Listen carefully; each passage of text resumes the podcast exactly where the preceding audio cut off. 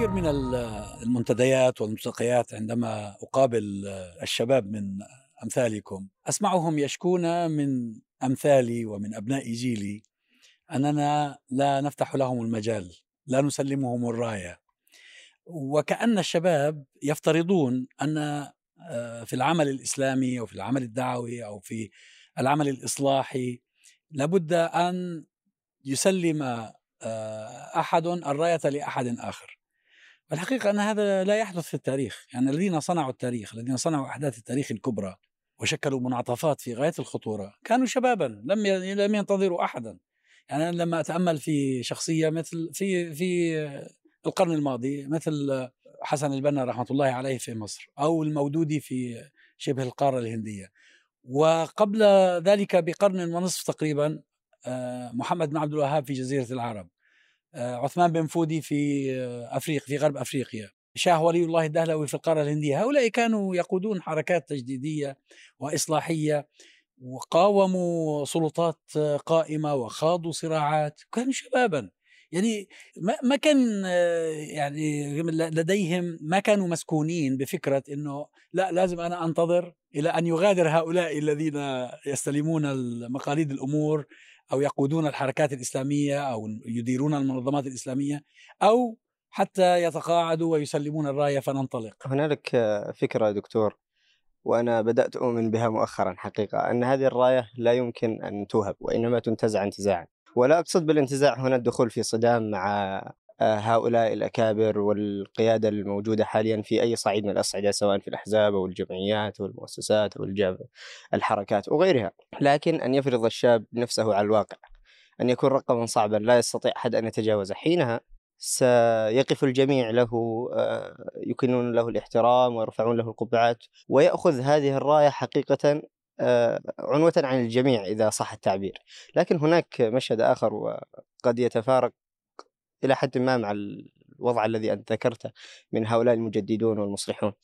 آه، هو أن هؤلاء لم يكن صدامهم مع من هم في نفس الصف. هؤلاء صادموا إلى حد كبير الجهة المقابلة والطرف الآخر. لكن لا اليوم بس ابتداء ابتداء هم ثاروا على من معهم. ابتداء.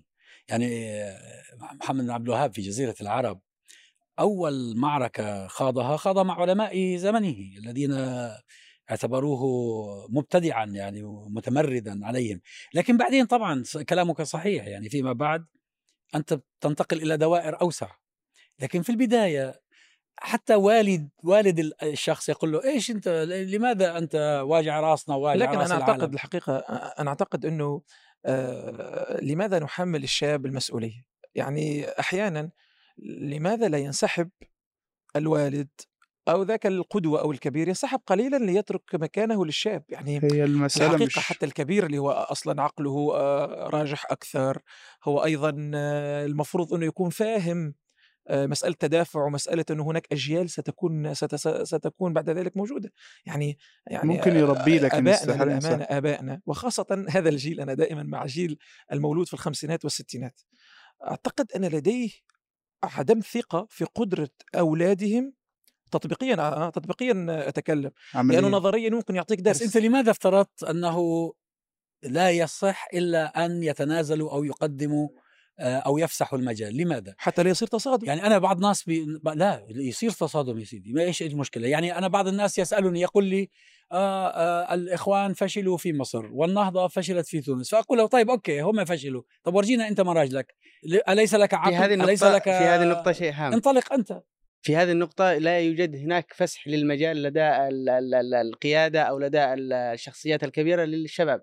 حتى أن بعض يعني يدرسونهم في كثير من النوائح أن الشباب هم من قادوا الأمة في السابق وهم من كذا لكن عندما يأتي أرض الواقع والتطبيق هناك تنحية مباشرة أو غير مباشرة لا وأيضا ف... وأيضا هناك نقطة أخرى يعني المسائل اللوجستية والأموال وحتى يعني القرار مثلا نأخذ نأخذ مثال نحن عندما نكون في منظمة مثلا في تونس عندما نكون في منظمة يكون فيها مجموعة من الشباب ومجموعة أيضا من الكبار القرار عموما يكون عند الكبار.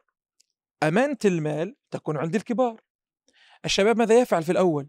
نحن هذا حدث معنا كطلاب يعني كان آه، يعني يعني المسائل الهامشية الأدوار الهامشية استقبال آه، يعني يعني تنفيذ اللوجستية أمور. لوجستية الإتيان ببعض ال بال بال يعني هذا لا يكفي إذا أردنا أن نكون معهم أصحاب قرار يسمعونك الذكي فيهم يسمعك لكن يسمعك فقط. لكن هناك فكرة مهمة انه اليوم الميادين تغيرت إلى حد كبير جدا.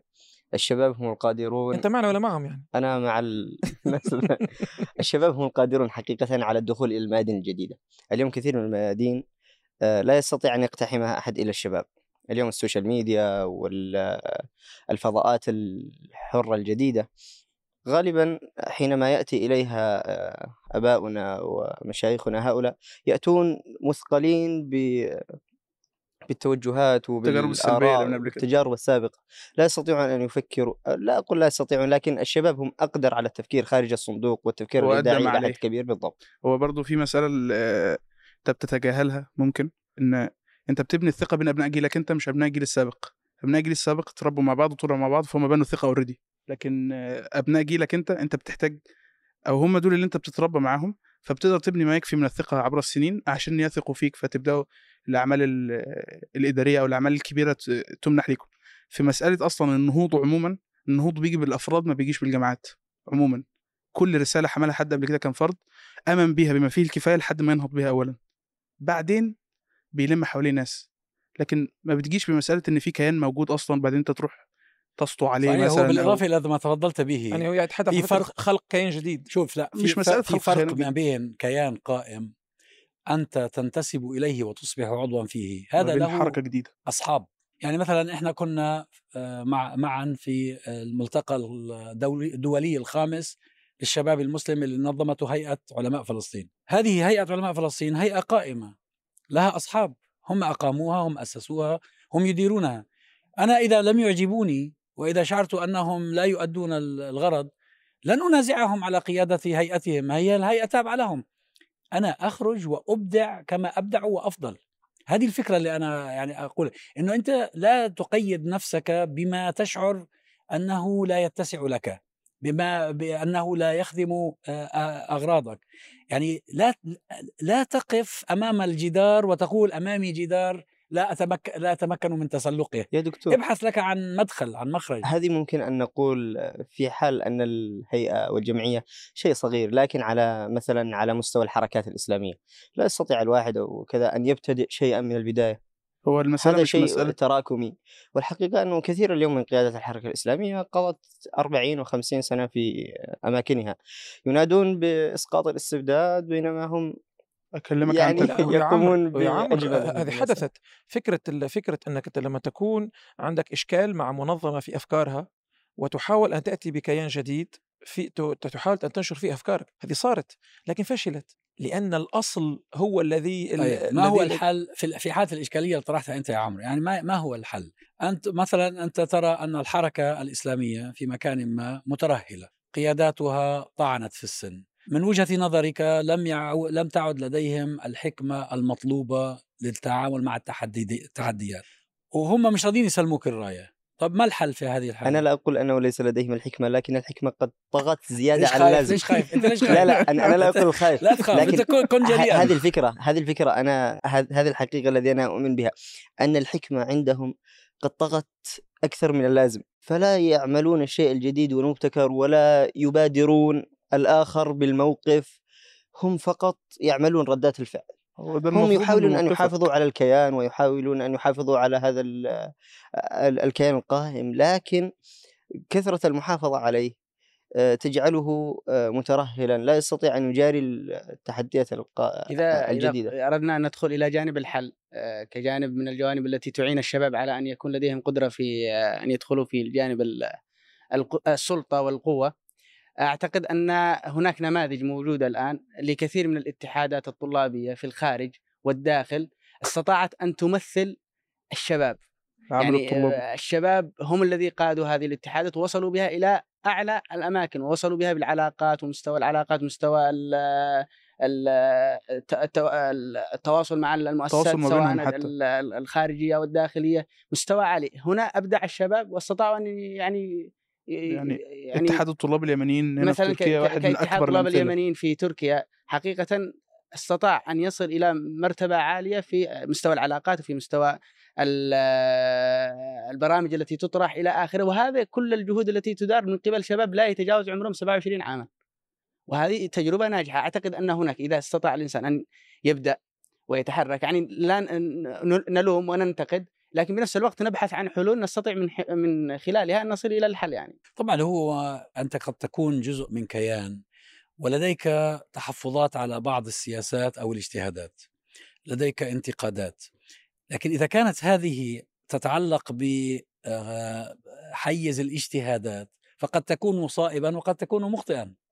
يعني آه، في لما تكون انت قائد لحركة إسلامية مثل الإخوان المسلمين على سبيل المثال عشان نتكلم بال أو حركة النهضة أو أنت لديك عشرات الآلاف من الأتباع إن لم يكن ملايين. هذا طريقة تفكيرك ستختلف عن طريقة تفكير من وحده أو يقود اثنين أو ثلاثة لأنه مس... أنت شعورك بالمسؤولية جسيم. فالموضوع موضوع له علاقة ب... بكيفية إدارة الصراع. لكن أنا معك في أن الحركات الإسلامية تحتاج لأن يكون في داخلها آليات أفضل للمشورة للشورى آليات أفضل للاستفادة من الخبراء والفنيين. لا يهمشوا لا يستبعدوا صحيح هذه فيها فيها مشاكل يعني وأ- وأنا واحد من الناس الذين عانيت من ذلك آه، في الحركة الإسلامية. لكن أنا أنصح الشباب باستمرار أن يروا الحركات الإسلامية باعتبارها كيانات مملوكة لمؤسسيها. فإذا وجدت نفسك ترتطم آه، بجدار لا يمكن أن تتجاوزه لابد أن تبحث عن حل آخر. آه، أستاذ آه، في وقتكم لما كنت شاب قلت أن حصلت معك ممكن بعض ال- بعض تلك التحديات. احكي لنا على كيف تصرفت وأنت شاب مع الذين يتحكمون بالأمر كبار كباركم يعني. شوف الناس في أي كيان كبير مثل الحركة الإسلامية آه، يرون الأمور من زوايا متباينة. فهم يرونها أنا اختلفت مثلا مع مسؤولي في في الحركة في أكثر من مناسبة وأكثر من فرصة. في الأردن وخارج الأردن. هم يرون أنني مخطئ مثلا. وأنا أرى أنهم لديهم انعدام في الرؤية. ما هو الحل في هذه اللحظة؟ أنا اخترت لنفسي ألا أصطدم مع أحد.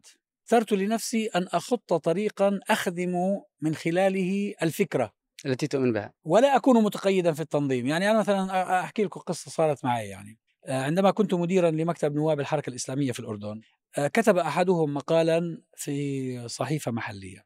آه، قال فيها إن الإخوان في الأردن خالفوا منهج الإخوان المسلمين الأصيل من خلال المشاركة في الانتخابات ودخول البرلمان الأردني. فأنا رددت عليه هذا الشخص الكاتب ليس من الإخوان وإنما آه، عائلته محسوبة على التيار الإسلامي. رددت عليه وبينت له حسب علمي ومعرفتي بأن الديمقراطية لا تتعارض مع الإسلام وأن منهج الإخوان لا يعارض دخول البرلمانات وضربت له أمثلة من حسن البنا وانت جاي. فرد علي أحد أعضاء مجلس شورى الإخوان في الأردن يعني قيادي وقال هذا عزام التميمي مسكين لا يفهم تاريخ الإخوان ولا يفهم مش عارف إيش. فأنا غضبت غضبا شديدا وتصادف ذلك مع زيارة لنا إلى السودان لما دعانا حسن الترابي رحمة الله عليه لأول مؤتمر قومي عقده في عام 91 تقريبا كان بعد حرب الخليج بخليل. وأعجبت بالترابي وبما يجري في السودان فان- فانبهرت بتجربتهم فكتبت مقالا شديد اللهجة أنتقد فيه من انتقدني وأدافع فيه عن منهج الترابي إلى آخره.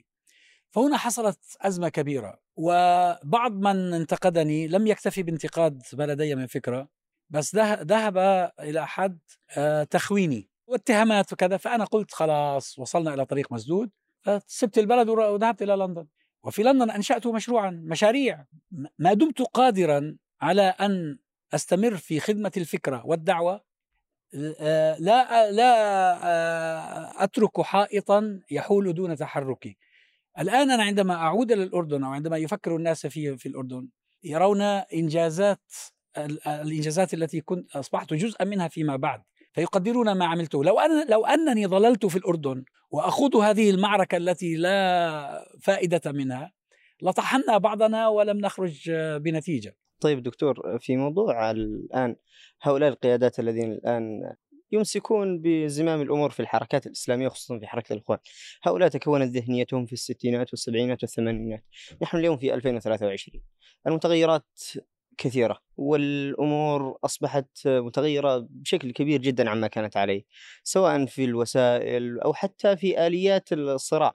المشكلة أنه لا يوجد هناك مكاتب استشارية إلا القليل لا يوجد هناك خبراء يقدمون الرأي. هؤلاء أنا حسب ما أعرف يعني لا يتركون لك هامش الإبداع إلا في الأشياء التنفيذية يرسمون لك الخطوط العامة التي لا يمكن لك أن تتجاوزها. لكن هناك قضية لا يمكن أن نغفل عنها قطعا وهي أن الحركات الإسلامية خصوصا في الجانب السياسي هي معروفة ومعروف توجهها ولا يمكن أن يكون هناك شيء يفعلوه ما داموا مصنفين إلى هذا الحد. كثير من الناس لا يروق لهم التجربة الإسلامية خصوصا في بداية نجاحاتها في مصر وفي تونس وفي اليمن وفي السودان وفي غيرها وسيحاربونها سواء لبست هذا الثوب أو ذاك. هذه نقطة لا يمكن أن نتجاوزها.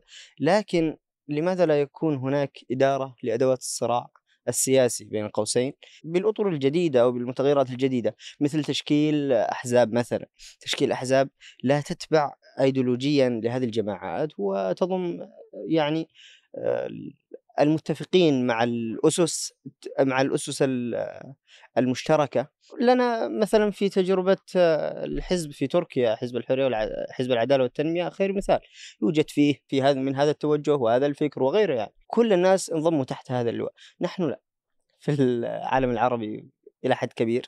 لا يمكن أن ينضم لهذا الحزب إلا من يؤمن بأفكاري ويؤمن بمعتقداتي ويسمع ويطيع في المنشط والمكره والعسر واليسر إلى آخره. فهنا يتشكل يعني أنت تتيح المجال وتفسح الساحة لمن يريد أن يضرك ومن يريد أن يقضي عليك فتقول له ها أنا ذا افعل ما شئت. إضافة إلى ذلك أن من يدخل إلى هذه الحركات غالبا هم خيرة الشباب حقيقة لا ننكر من سواء من المفكرين أو المتعلمين أو الأكاديميين إلى آخره ويدخلون بهذه الحماسة العالية لخدمة مثلا الإسلام أو لخدمة الدعوة إلى آخره لكن يجدون انصداما كبيرا بين الإبداع وبين الواقع الذي كانوا يت... يعني وبين, ال... وبين الذي كانوا يتمنونه يعني. وأنا أعطيك مثال.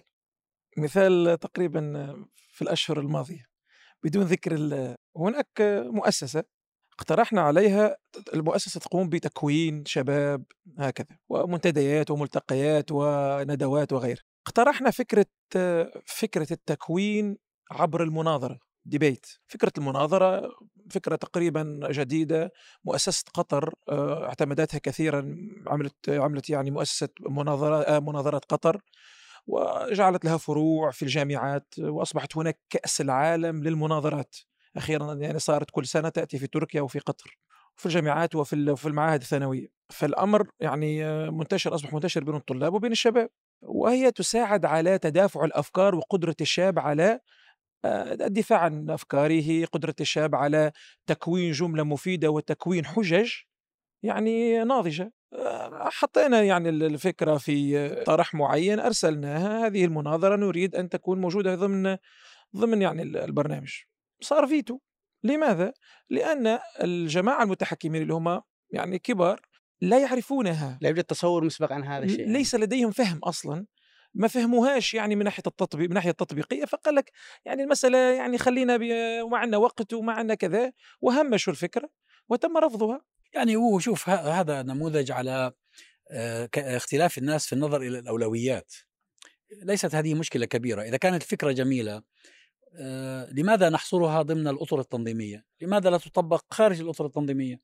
وأنا من مشاهداتي في الحركة الإسلامية أبناء الحركة الإسلامية حينما ينشئون مشاريع مستقلة عن التنظيم يبدعون. المشاريع التي تنشأ ضمن التنظيمات عادة تكون مقزمة وأقل انتاجا. ليش؟ لأن الاطر التنظيمية مقيدة. مدير التنظيم عنده اعتبارات كثيرة لابد أن يأخذها بالحسبان. ولذلك آه، الإبداع يكون أقل احتمالا. الإبداع الخارج لماذا لا نخرج هذه الأفكار خارج الاطر التنظيمية؟ نبدع بها وتعود بالفائدة على آه، على الناس. أنا أتصور إنه هذا بيكون أنجع بكثير. حقيقه أنا أرى إن مسألة أصلا الشراكة في تنظيمات والسعي للحصول عليها ده كان حاجة بقت فكرة من الماضي. الجيل حصل له الجيل بتاعنا أقل حاجة آه، حصل له ميوعة فكرية أو سيولة فكرية الأفكار تداخلت فما عادش في حد بينتمي انتماء تام من الشباب الحركات أصلا للحركة نفسها. أنت بتروح للشباب من مختلف ال... الاتجاهات صحيح إنه كلهم إسلاميين في الآخر بتلاقيهم في الآخر بيتفقوا تقريبا على كل حاجة مفيش مفيش اختلافات حقيقية. هذا شيء على إيجابي فكرة وأنا آه، وأنا فما عادش تقريبا في تقييد بتنظيمات معينة. وأنا معه في الفكرة أعتقد إنه الشباب الآن الشباب الصاعد. ساحوا في بعض. ليس له الولاء التام للجماعات وللأفكار. يعني أصبح جيل كثير جيل ناقد. لا يوجد قدسية للتنظيمات؟ ولا لا يوجد قدسية للتنظيمات ولا قدسية حتى لل أنا هذا هذا يفرحني وهو سلاح ذو حدين. ويحزنني أيضا. ويحزن لا الماضي شوف. التنظيم هو وسيلة هو ليس غاية. عند البعض أصبح وكانت غاية. أكثر فعالية في الماضي. فإذا كان إذا كان التنظيم خاض معارك قصمت ظهره لكن كان من نتائج هذه المعارك أن الشباب لم يعودوا بحاجة إلى التنظيم لكنهم يحملون الفكرة. فلماذا لا هو المهم الفكرة. لكن يظل التنظيم حقيقة أمرا ضروريا حتى لو لم ينتمي إليه عدد كبير من الناس. يعني شوف نحن الخمسة هنا وغيرنا آلاف الناس من أبناء جيلي والأصغر والأكبر هم من ثمار الحركة الإسلامية. من ثمار جهود الذين سبقونا وضحوا وتتلمذنا على أفكارهم ودفعوا بدمهم من أجل هذه الأفكار. نحن يهمنا الفكرة في نهاية المطاف ولذلك أنا أعود إلى فكرة أنه لا, لا ينبغي أن نحشر أنفسنا في الأطر التنظيمية إلا للضرورة. إذا أنت مش محتاج التنظيم ما حد بيجبرك إنك تكون في التنظيم لكن التنظيم ضرورة آه، كوسيلة.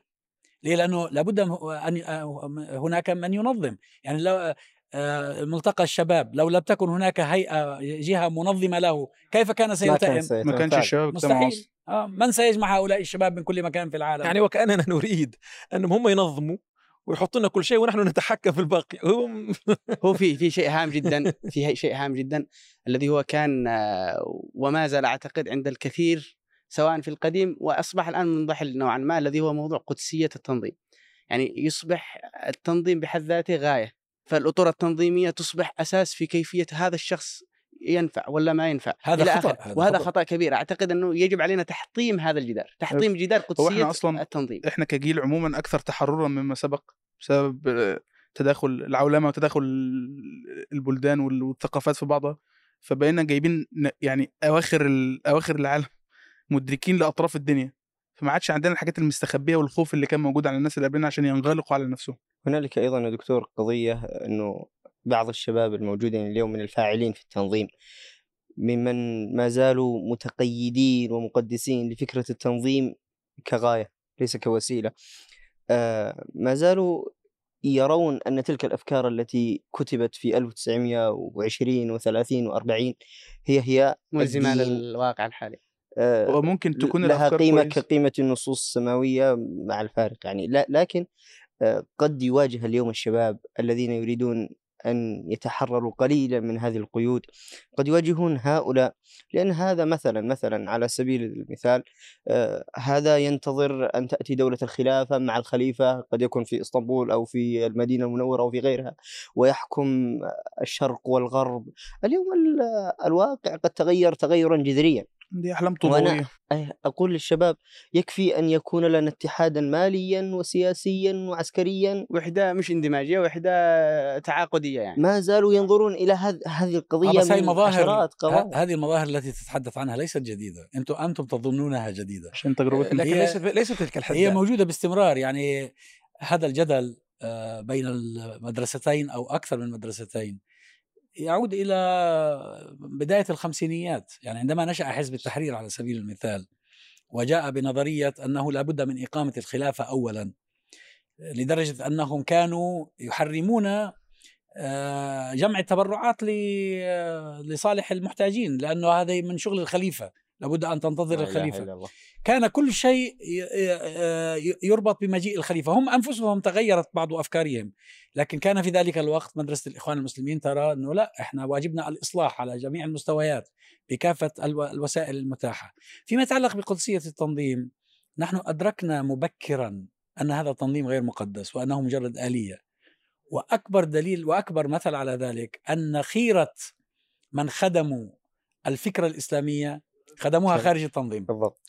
كانوا بعضهم كان في داخل التنظيم ثم خرجوا. الشيخ محمد الغزالي رحمة الله عليه. فتحية كان. آه كامل الشريف رحمة الله عليه. فتحية كان أيضا مثال. ومثلهم كثيرون يعني. فلا آه، أنا معك بأنه من الخطأ أن نضفي قدسية على ما ليس مقدس. الفكرة هي المقدسة. ما هي فكرتنا؟ فكرتنا هي الإسلام وهي التي نخدم.